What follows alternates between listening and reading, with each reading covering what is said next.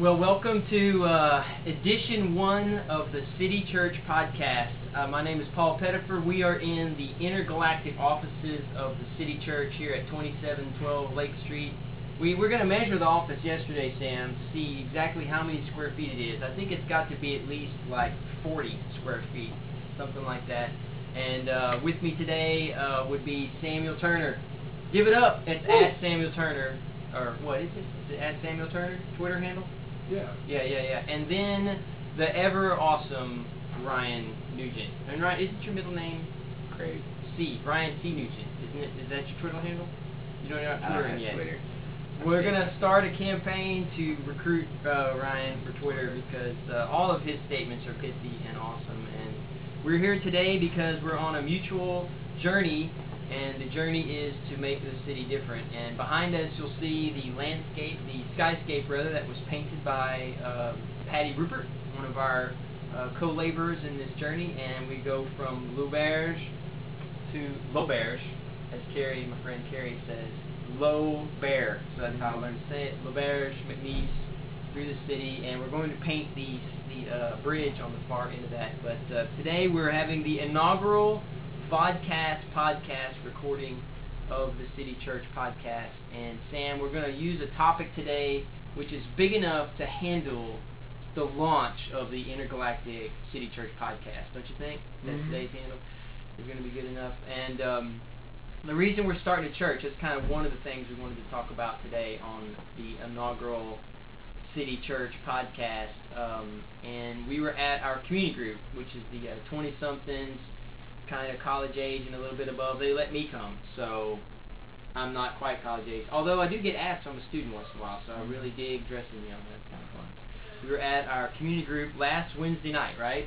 Not yesterday, but a week ago Wednesday. It was a pretty good group. We were having fun.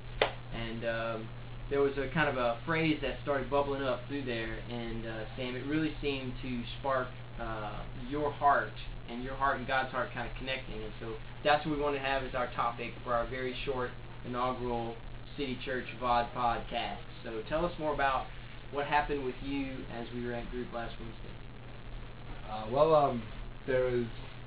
We were going through Ephesians 2, the second chapter, and we decided that it would be, that our goal would be that every man, woman, and child in the city would have a credible shot at seeing Jesus as he really is, and then the city will be different. And so that was really sparking that. That's not just an idea that the city church can get around, but that every church can get around and unite us with that. And so yes, that is an epic movement. So who's feeling tired already just thinking about how big that statement is? I mean, in our own power, Ryan, do you think we can pull off something that epic by a group of one church, even if it's the biggest church in town, could pull that off? What do you think? No, I think it's going to take a pretty big miracle for something like that to happen. Hopefully God's grace will bring everybody together and accomplish such a simple but grand goal. No doubt. Well, we went to on a journey in January. And the journey in January gave us a little glimpse of what it would look like. And Ryan was busy on a wedding. You were doing a friend's wedding, so you weren't able to come with us on that journey. But so we missed you. You were there in spirit. We texted you and stuff during the event, so it was pretty cool. And Sam, what does that January event kind of give us a foreshadowing of what could be as we look about God's heartbeat for the city landing on our hearts? Well, the event we're talking about is when we went to Passion, we decided to go not so easy road and go with 6 or 7 other churches and their college groups, and so what happened was that we all went together a day before on that Sunday. We were traveling to Passion together, and it was kind of hectic with just so 130 something people, and so when we stopped in Mobile just to kind of to sleep there the night, and then traveled to Atlanta the rest of the day. And we stayed at a church in West Mobile Baptist, and they had this awesome setup for a room, and they had this worship area. So the college ministers had an idea that they would start. Let's do a worship service. Let's do a worship service all together, pre-Passion kind of worship time for us all. And so it was 130 of us packed in the room. We had 5 worship leaders from the different churches, and then all the college ministers came and did a panel on what was on their heart. And it was just cool, like just being up there, leading worship with everybody else, and then seeing the Big C Church in Lake Charles coming together and just worshiping together before Passion, and that was pretty cool.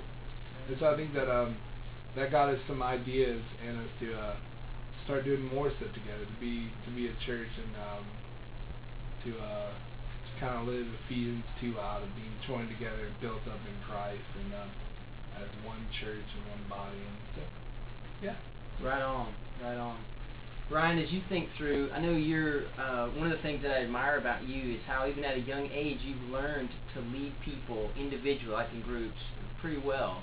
And I take some cues from you when you talk about that in your swimming experiences. And just as you think through, what would it look like for that heartbeat of God for every person in the city of Lake Charles, every man, every woman, every child, to have a credible shot at seeing Jesus for who he really is, which is kind of our language for saying, hear the gospel, this good news, Jesus Christ came, loved you, lived a perfect life, died on the cross to pay for my sin and yours, and was resurrected from the dead to put death to death, and he can do that.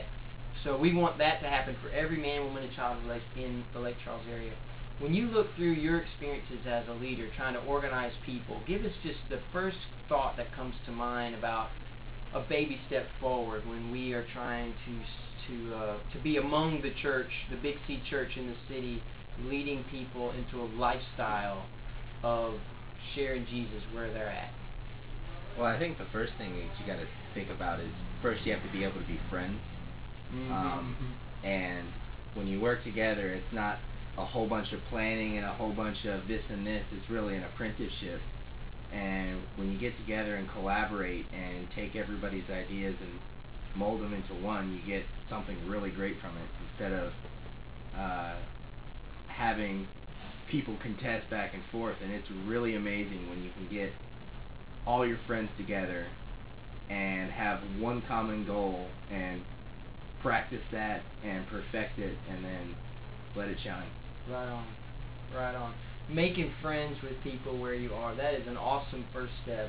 Leadership is influence, and when you make friends with people, they start liking you and trusting you, and you get a voice into their life. And so I've watched you guys do that with your friends. Each of you have had people in your lives that you've made friends with and have invested in those relationships, and God's at work in that. So that's what we want to see, is a city different, and we want our slice of that as a small C church in the city is going to be largely using relationships to influence people and help them see Jesus more accurately. Maybe deconstruct some bad things that they've, some misconceptions rather that they've had about who Jesus is, and represent Jesus accurately.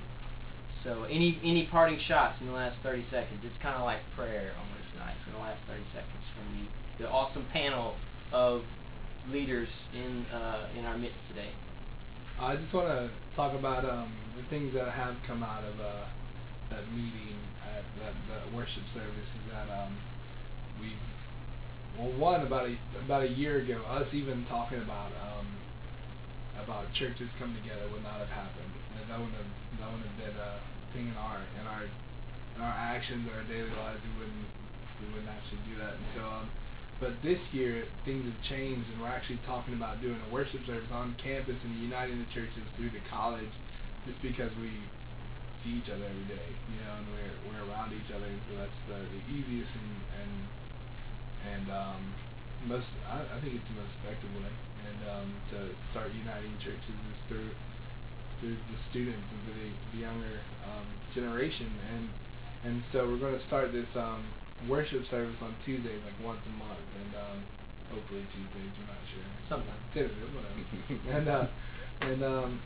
and just getting everybody together in one room just once a month to worship together, and not only that, it's something they can invite their friends to that's on campus.